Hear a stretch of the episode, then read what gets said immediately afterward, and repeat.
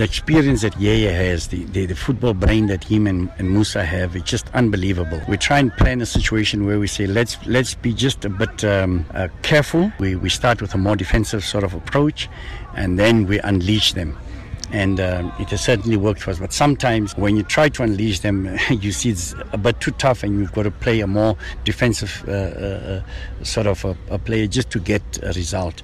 So yes, they, there's no doubt that uh, both of them have added so much to the growth of the team because the other players are learning from them and, and, and they and they see how these guys behave.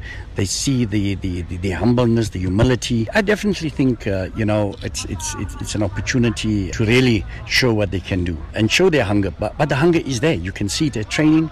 And uh, certainly this is an, an, a good opportunity for them as well. Not only them all of you know to raise their hands and say we want to play here next season. We want to make sure there is a there, there's continuity in the team. We need the experience that we've had here and, and we need to build onto it. So I think for them it's an opportunity to say guys we, we, we are still there. We're still in, in, in the hunt. We still have the legs. We still have the mind. We still have the hunger more importantly because the legs are certainly there. But the hunger it's something that you'll always question because they've they've achieved everything. I mean especially Yeye achieved everything. He's won everything